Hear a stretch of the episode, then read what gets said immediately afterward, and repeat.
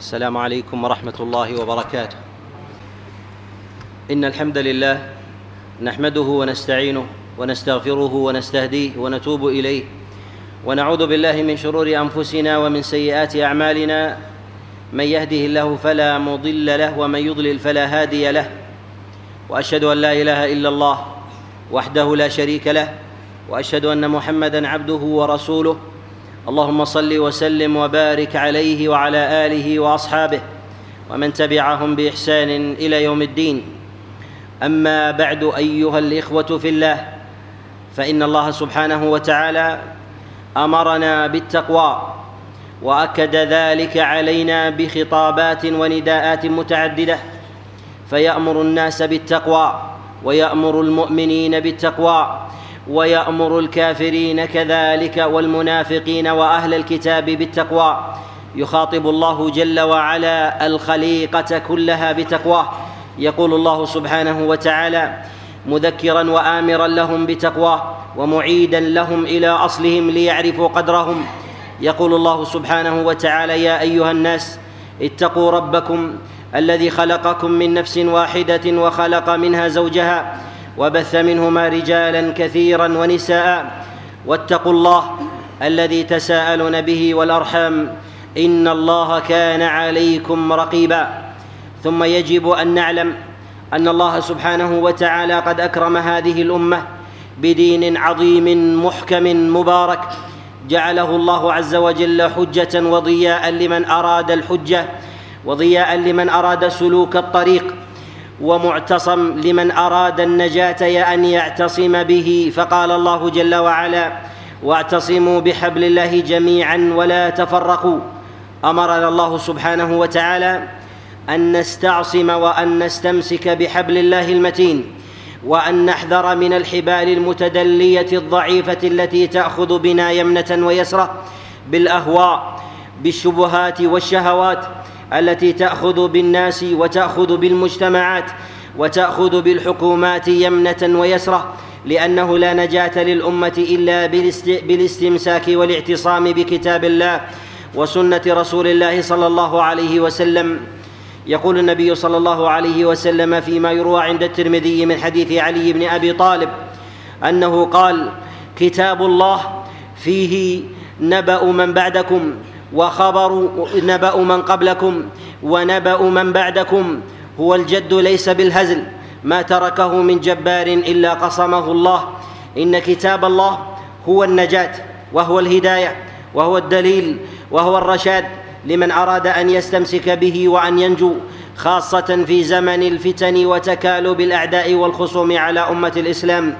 لقد رتب الله عز وجل الأوامر ورتب ورتب أيضا أمر الأمة من جهة اجتماعها أنه يجب على الأمة أن تجتمع بالحبل المتين الأعظم وهو توحيد الله سبحانه وتعالى وإفراده بالعبادة وأن يحذر الناس من الوقوع في الشرك والجاهليات كما كان عليه الناس في جاهليات ماضية إذ تنوعوا بصرف العبادة لغير الله تارة يصرفونها لحجر وتارة لشجر وتارة لكوكب وتارة لغائب كل ذلك تعلقا بعظيم أو وهم يصنعونه لأنفسهم. فأمر الله عز وجل الناس أن يوحدوه وأن يفردوه بالعبادة وأن تتحرر عقولهم من قيود الجمادات والأوهام والخوف من غير الله سبحانه وتعالى. فكان توحيد الله غاية الحرية للعقول والتجرد. وذلك أن الإنسان خلقه الله عز وجل وهو صائر عبدا لا محالة. إما أن يكون عبدا لله وإما أن يكون عبدا لغير الله وإما أن يكون عبدا لهواه. فلا بد أن يستقبل أحد هذه القبل أن يتوجه إليها الإنسان ساجدا وراكعا. ولو لم يركع ببدنه فإن قلبه يركع. يقول الله سبحانه وتعالى في كتابه العظيم أفرأيت من اتخذ إلهه هواه؟ يعني اتخذ هواه ورأيه ورغبة نفسه معبودا يسير إليها وحاكما يقضي بها تحلل له الحرام وتحرم وتحرم عليه وتحرم عليه الحلال فيسلكها من دون الله عز وجل إذ اتخذها إلها معبودا.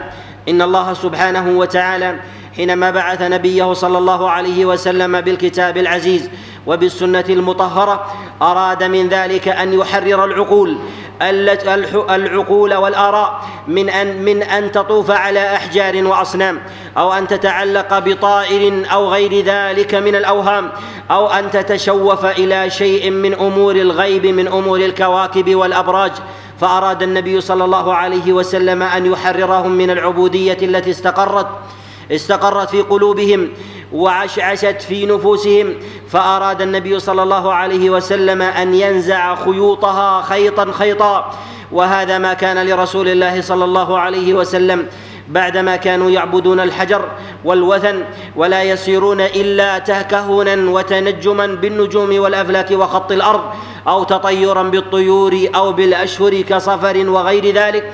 توجهوا إلى الله سبحانه وتعالى وحده فكان ذلك غاية الحرية.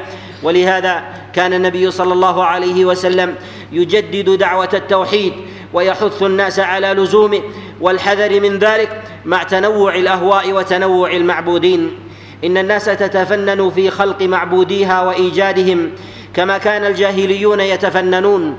منهم من يعبد شجرا ومنهم من يعبد حجرا ومنهم من يعبد نجما وكوكبا ومنهم من يعبد طائرا ومنهم من يتعلق بوهم لا يراه ومنهم من يتعلق بالأحلام والمنامات. تصيره يمنة ويسرة.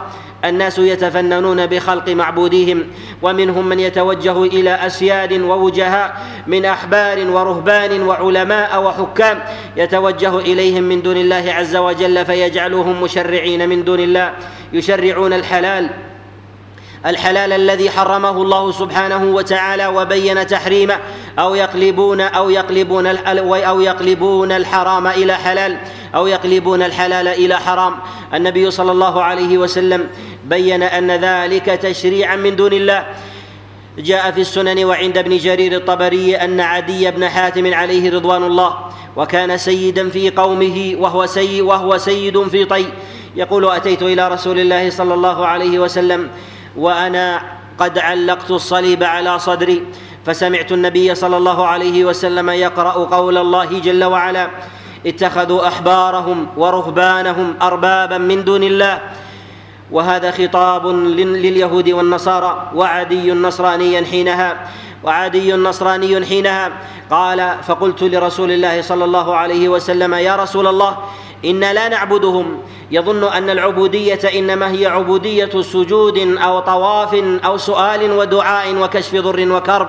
فقال له النبي صلى الله عليه وسلم اليسوا إذا حرموا ما أحل الله حرمتموه؟ وإذا أحلوا ما حرم الله أحللتموه؟ قال عدي نعم قال النبي صلى الله عليه وسلم فتلك عبادتهم. وهذا الخطاب الذي وجهه رسول الله صلى الله عليه وسلم إلى اليهود والنصارى. إلى اليهود والنصارى أن يتحرروا من العبودية أحبارهم ورهبانهم ألا يشرع لهم حرام ألا يشرع له حراما. حرمه حر لا يشرع لهم حراما أحله الله. أو حلالا حرمه الله. فقال النبي صلى الله عليه وسلم بأمر ربه لا. قل يا أهل الكتاب تعالوا إلى كلمة سواء بيننا وبينكم الا نعبد إلا الله ولا نشرك به شيئا ولا يتخذ بعضنا بعضا أربابا من دون الله. أربابا يعني يحرمون أو يحلون أو يشرعون في قوانين أو دساتير من دون الله سبحانه وتعالى. ولهذا كان التشريع لله فجعله الله عز وجل عبادة مختصة له. يقول الله جل وعلا في كتابه العظيم إن الحكم إلا لله أمر الا تعبدوا إلا إياه فجعل ذلك عبادة. إن الله سبحانه وتعالى حينما شرع الشريعة وأقام أحكامه بين الناس جعل ذلك شرعة تامة للناس كلهم في أمور الطهارة والأمور الخاصة بالإنسان. حتى أمر السواك وتطهير الفم وتطيب الإنسان واغتساله وعلاقته مع زوجه وولده وتربيته وطريقة التربية والتأديب وطريقة الإنسان وهيئته كذلك في لباسه وعلاقته مع جيرانه وإكرامهم والإحسان إليهم والوصية بهم وإكرام الضيف وغير ذلك وإغاثة الملهوف وتنظيف الطرقات وإماطة الأذى عن الطريق وغير ذلك مما دلت عليه الشريعة نظام متكامل في تربية الإنسان وتهذيبه فيما يقوم في نفسه من أمر ذاتي لا يتعلق بغيره أو من أمر متعد يتعدى إلى غيره بحسب أنواع التعدي. نظم علاقته مع زوجه وعلاقته مع ولده وعلاقته مع جاره وعلاقته مع الأبعدين ممن حوله من قبيلته وعشيرته وكلما زاد بعدا زاد في ذلك ضبطا. ولهذا جاءت الشريعة بضبط العقود والمعاملات من أمور البيع والشراء فبين الله عز وجل أمر المحرمات وبين الله سبحانه وتعالى أمر الحلال وبين أيضا أمر الحرام من أمور من أمور النكاح وعلاقة الرجل بالمرأة وعلاقة المرأة بالرجل وضبط الأمور المالية مما يتعلق بالمواريث وغير ذلك مما يكون بعد وفاة الإنسان. وكذلك علاقة الزوجين فيما بينه فيما بينهما مما يتعلق بعلاقة بقاء المرأة مع زوجها والطلاق والعدد. ونظام ذلك مما يتعلق بالنفقة والمهر وكذلك ما يتعلق ببقاء ببقاء المرأة في عدة وفاة زوجها أو طلاق زوجها وكذلك النفقة حتى بعد العدة ونفقة وليها فيما بعد ذلك. نظام متكامل في كل مرحلة يتحول الإنسان أو في كل مربع يجد الإنسان نفسه. يجد أن ثمة ضوابط وتوجيهات وجه الشارع الحكيم. الإنسان إلى ذلك. لهذا كان كان الإسلام وجيت موجها للإنسان. وكفاه من أمر نظام من, من وكفاه من أمر من أمر نظام دينه. وأما ما يتعلق من أمر دنياه فوجهه أن يفعل ما يشاء. ولهذا يقول النبي صلى الله عليه وسلم كما جاء في السنن من حديث عبد الله بن عمرو قال عليه الصلاة والسلام كل واشرب والبس وتصدق من غير سرف ولا مخيلة. يعني اصنع ما تشاء وثمة خطوط عريضة بعيدة من أمر الحرام. ولهذا يتوجس كثير من الناس أو يتعلقون بمبادئ يمنة ويسرى مما يتعلق بمصطلحات الحريات أو انفلات الإنسان وعدم قيده أو عدم ضبطه وغير ذلك. فإن الله عز وجل إنما منح الإنسان عقلا. منح الله عز وجل الإنسان عقلا ليضبط نفسه ويضبط تصرفاته وأن يضبط أفعاله. أما الانفلات فإنه لا يحتاج إلى عقل فإن هذا تحسنه البهائم. ولذا رزق الله جل وعلا الإنسان عقلا يدرك معه الخير من الشر ويميز منه طريق الهداية من طريق الغواية. فكانت حرية الإنسان الحقيقية أنها تنتهي حيث تبدأ حدود الله. فإذا بدأت حدود الله فإن حرية الإنسان حينئذ تنتهي. ضبط الله عز وجل علاقة الفرد مع غيره وضبط الله عز وجل علاقه الفرد مع ربه في ضوابط وجعل للإنسان مساحات عريضة يسير فيها. ماشيا ماشيا بخطوات ومهرولا وجاريا. ويقول الله جل وعلا تلك حدود الله فلا تعتدوها. ثمة أمور رسمها الله عز وجل لمصلحة الإنسان ونظامه فيما يتعلق في أمر حياته. فما من أمر من أمر الخير إلا دل الله عز وجل الأمة إليه. وما من أمر من أمور الشر إلا وحذر الأمة منه إما أن يكون بنص عام يدل على جميع جزئيات الشر وإما دل على الشر بعينه. ولهذا كان الصحابة عليهم رضوان الله يأخذون من رسول الله صلى الله عليه وسلم أحوال طرق الشر ويستبصرون بذلك ويسألونه أيضا عن مستجدات الأمور وما يكون أيضا من أمور مستقبلية حتى تقارب الزمان حتى تقارب الزمان وبعد وطول الليل والنهار. في بلدان لا يصل في بلدان لا تصل لا, لا يرى الإنسان الشمس الشمس غروبا ولا يراها شروقا من جهة ضبط صلاته وصيامه. ولهذا يقول النبي صلى الله عليه وسلم اليوم فيها كالأسبوع والأسبوع فيها كالشهر والشهر فيها كالسنة. قالوا يا رسول الله أتجزئ عنا صلاتنا هذه؟ فقال النبي صلى الله عليه وسلم اقدروا لها قدرها. ضبط الموازين وضبط المواقيت وأمر العبادة فحفظ الله جل وعلا على الإنسان دينه وحفظ عليه دنياه ولهذا كان حذيفة بن اليمان عليه رضوان الله تعالى يحدث عن رسول الله صلى الله عليه وسلم من أمور الناس المستقبلية من أحوال الفتن وتقلب الزمان وتمرد الإنسان وغير ذلك مما مما يجرئ على دين الله عز وجل من أمور الموافقة وأمور المخالفة لطريق الهداية. بين النبي صلى الله عليه وسلم أعداء الملة والدين الذين يخالفون هديه ويناكفونه في أمره ويسلكون طريقا غير طريق الحق الذي أرشد الله سبحانه وتعالى إليه. ولهذا يقول حذيفة بن اليمان عليه رضوان الله كان أصحاب رسول الله صلى الله عليه وسلم يسألونه عن الخير وكنت أسأله عن الشر مخافة أن يدركني وذلك لأن بحور الشر أعظم وأظهر من وأكثر من بحور الخير وذلك أن الخير في ذلك في استعمال الإنسان له يكون واحدا يتنوع في الناس وأما الشر فإن طرائقه في ذلك متعددة.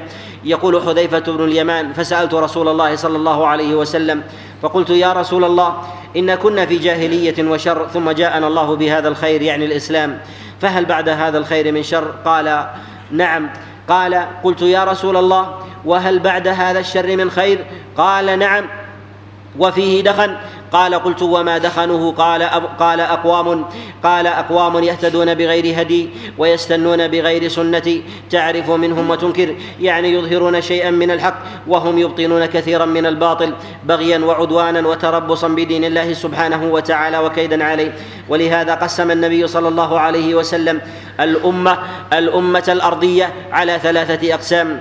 أمة مؤمنة وأمة منافقة وأمة خارجة عن الدائرة خارجة عن دائرة الإسلام. وهؤلاء أيضا على أنواع منهم اليهود والنصارى ومنهم المشركون. ومن كان داخل دائرة الإسلام فإنهم على نوعين قوم مسلمون وقوم منافقون يتربصون بالمسلمين الدوائر وينتظرون مواضع الضعف ليضعوا أيديهم بأيدي اليهود والنصارى. ليضعوا أيديهم في أيدي اليهود والنصارى. يرجفون ويخذلون وكذلك يظهرون المعايب وحالهم ك وحالهم كحال المنافقين في الصدر الأول. بل كان من المنافقين من يذهب مع رسول الله صلى الله عليه وسلم إلى الجهاد إلى الجهاد في سبيل الله. فقد كان عبد الله بن أبي يذهب مع النبي عليه الصلاة والسلام إلى غزوة تبوك. فلما رجع قال قولته المشهورة لئن رجعنا إلى المدينة ليخرجن الأعز منها الأذل أراد أن أراد احتد وغضب وأراد في ذلك انفصالا قبل أراد انفصالا قبل وصول المدينة وأن يضعف حال النبي عليه الصلاة والسلام لأنه رأى النبي وأصحابه في حال شدة وطول طريق ذهبوا ثم رجعوا وطال بهم الأمر فأراد في ذلك أن يستغل ضعف ضعف نفسيات المسلمين وشدة الطريق. فأنزل الله سبحانه وتعالى عليه مبينا حالهم وحال أولئك أيضا مع اليهود والنصارى وتواطؤهم مع ذلك وانهم وأنهم من الأعين لليهود والنصارى. إذا قووا أولئك قووا اولئك وإذا ضعف أولئك ضعف أولئك. ثمة تلازم وترابط. ولهذا النبي صلى الله عليه وسلم حذر من المنافقين مع كونهم عددا قليلا. لا يتجاوز لا, لا يتجاوزون العشرات بل ربما أقل من ذلك. جاء في الصحيح من حديث حذيفة بن اليمان وهو أمين سر رسول الله صلى الله عليه وسلم قال قال لي قال لي رسول الله في أصحابي اثنا عشر منافقا ثمانية منهم لا يدخلون الجنة حتى يلج الجمل في سم الخياط. هؤلاء قال فيهم قال أنزل الله عز وجل فيهم سورتين. أنزل فيهم سورتين. وأكثر من أربعين آية محذرا من أحوالهم وأوصافهم لأن خطر الداخل أعظم من خطر الخارج. بارك الله لي ولكم في القرآن الكريم. ونفعني وإياكم بما فيه من الآيات والذكر الحكيم. وأستغفره لي ولكم من كل ذنب فاستغفروه إنه الغفور الرحيم. الحمد لله والصلاة والسلام على أشرف خلق الله محمد بن عبد الله وعلى آله وأصحابه ومن تبعهم بإحسان إلى يوم الدين. أما بعد أما بعد أيها الإخوة في الله من نظر إلى آي إلى آي القرآن وجد أن النصوص التي تحذر من المنافقين مع قلتهم أكثر من النصوص التي تحذر من اليهود والنصارى مع كثرتهم وذلك لأن علل الباطن أعظم خطرا من علل الظاهر. وهذا أمر معلوم كما أنه معلوم في جسد الإنسان يشكو من علة باطنة أعظم عليه خطرا من العلل الظاهرة وذلك لظهورها وجلائها ويرى انتشارها وضعفها وقوتها بعينيه. بخلاف العلل الباطنة لا يعلم حالها ومقدارها ونوعها وخطرها عليه. لهذا حذر الله سبحانه وتعالى من المنافقين في آيات كثيرة. وقال الله عز وجل مبينا حالهم لرسول الله صلى الله عليه وسلم هم العدو فاحذرهم. يعني هم أخطر عدو على أمة الإسلام. لماذا؟ لأنهم يتكلمون بألسنتنا ويتزيون بزينا. وذلك أنه ينطلي علي ينطلي على كثير من الناس أشياء من التعاطف معهم أو التواد لهم وهذا من أنواع الخطورة. إذا كان النبي صلى الله عليه وسلم وهو المؤيد صاح وهو وهو المؤيد وهو صاحب الحجه الحجة من الله. أيده الله عز وجل بالمعجزات بالمعجزات الباهرة. وجد في زمنه من المنافقين. بل من كبار النفاق ورؤوسهم خذلوا رسول الله صلى الله عليه وسلم يفرحون بخذلانه ويكونون عينا وأذنا أيضا لإخوانهم من اليهود والنصارى. ولهذا يقول الله جل وعلا مبينا حالهم وفيكم سماعون لهم. يعني في أصحابك يا محمد سماعون لأولئك من أرباب البغي ممن في قلبه مرض سواء كانوا من اليهود والنصارى أو كانوا من المشركين. يعلمون حال المسلمين ويبلغون المشرك ويبلغون المشركين أو اليهود والنصارى بضعف المسلمين ومكامنهم وإذا نظروا في حالة ضعف انقضوا إلى المسلمين وذلك ليفتوا جمعهم. وعبد الله بن أبي وهو رأس المنافقين لما خرج النبي صلى الله عليه وسلم إلى غزوة أحد وكان يظهر في ذلك الوفاق يظهر قبل ذلك الوفاق مع رسول الله تدليسا وتغريرا وقد جاء عند ابن إسحاق أن رأس المنافقين لما قدم النبي صلى الله عليه وسلم إلى المدينة وكان الناس يرحبون به ويرحبون به وينشدون فيه الأشعار. كان يقف في المسجد ثم يقول لأهل المدينة إن الله رزقكم نبيا ورسولا أرسله إليكم فاسمعوا له وأطيعوا. وكان النبي صلى الله عليه وسلم يرى من بعض أفعاله ومن بعض تصرفاته شيئا مما يدل على النفاق والمصانعة وعدم الجد والصدق في القول. فلما ذهب النبي إلى غزوة أحد بدأ بشق الصف وأرجع أكثر من ثلاثمائة من غزوة أحد حتى وقع ذلك في نفس رسول الله صلى الله عليه وسلم. وما حدث من غزوة أحد وذلك بشج رسول الله صلى الله عليه وسلم وكسر رباعيته حتى قيل إنها أن النبي عليه الصلاة والسلام ما ما ما اشتد عليه أمر كما اشتد عليه في غزوة أحد. فلما رجع أخذ المنافقون يصفقون ويهللون أن أبا عبد أن عبد الله بن أبي رجع وكان مصيبا وكان معه ثلاثمائة وينظرون إلى حال رسول الله صلى الله عليه وسلم وما فيه من جرح وما ظهر فيه من ألم فأظهر من ذلك الشماتة وأظهر من ذلك الفرح لإخوانهم الخارجين عن دائرة الإسلام. إن تربص المنافقين بأمة الإسلام وكيدهم بذلك وإظهار وإظهار المصانعة وإظهار المصانعة في حال القوة وإظهار المخالفة في حال الضعف ووضع أيديهم في أيدي اليهود والنصارى. هذا من الأمارات الظاهرة. ولهذا النبي صلى الله عليه وسلم كان يبين أماراتهم للناس ويبين علاماتهم للناس أوصافا ودلالات وبراهين وبينات حتى يحذر الناس منهم. وقد امتلأت نصوص القرآن من ذلك كما في سورة التوبة وفي سورة المنافق وفي سورة المنافقون وفي آيات كثيرة. وفي آيات كثيرة حذر الله عز وجل منهم وبين خطورتهم على أمة الإسلام فالواجب على الأمة أن تعالج دواخلها قبل النظر إلى خارجها وأن تعلم أن بليتها من داخلها وذلك بإثارة, بإثارة, بإثارة القالات وإثارة الشعارات الجاهلية وإشق الصف وإظهار الوهن وتضخيم قوة العدو واستضعاف المسلمين حتى يركع الإنسان وهو وحتى يركع الإنسان ويذل وهو قوي شديد. ولهذا إن أعظم الجهل هو جهل الإنسان بذاته. اللهم إنا نسألك هداية ورشادا وصلاحا لأمة الإسلام. اللهم قيض لهذه الأمة أمرا رشدا يعز فيه أهل الطاعة ويذل فيه أهل المعصية ويؤمر فيه بالمعروف وينهى فيه عن المنكر يا سميع الدعاء. اللهم أنجي عبادك المستضعفين المؤمنين في سوريا. اللهم أنجي عبادك المستضعفين المؤمنين في سوريا. اللهم كن لهم معينا ومؤيدا ونصيرا. اللهم قو ضعفهم وشد أزرهم ومكن لهم في الأرض. اللهم عليك بمن طغى وبغى وأفسد عليهم يا ذا الجلال والإكرام. اللهم اجمع كلمة المسلمين في مصر. اللهم أيدهم بتأييدك. اللهم ول عليهم خيارهم. اللهم من كاد لهم من اليهود والنصارى وأعوانهم من المنافقين. اللهم فاجعل كيده في نحره واجعل تدبيره تدبيرا عليه اللهم اجعل تدبيره تدبيرا عليه اللهم لا تمكن لهم اللهم لا تمكن لهم في الأرض. واجعلهم شتاتا واوزاعا. اللهم اللهم اجمع كلمتهم على توحيد وسنة. اللهم اجمع كلمتهم على توحيد وسنة. اللهم اعذنا من الفتن ما ظهر منها وما بطن. اللهم اعذنا من الفتن ما ظهر منها وما بطن. اللهم أعذنا من الفتن ما ظهر منها وما بطن. اللهم أصلح لنا وأصلح بنا واجعلنا هداة مهتدين. اللهم أصلح لنا أعمالنا وأقوالنا ونياتنا وذرياتنا وبارك لنا فيما آتيتنا وأعصمنا من الزلل والخطل يا ذا الجلال والإكرام. عباد الله صلوا وسلموا على النبي الأمين. اللهم صل على محمد وعلى آل محمد كما صليت على إبراهيم وعلى آل إبراهيم. إنك حميد مجيد.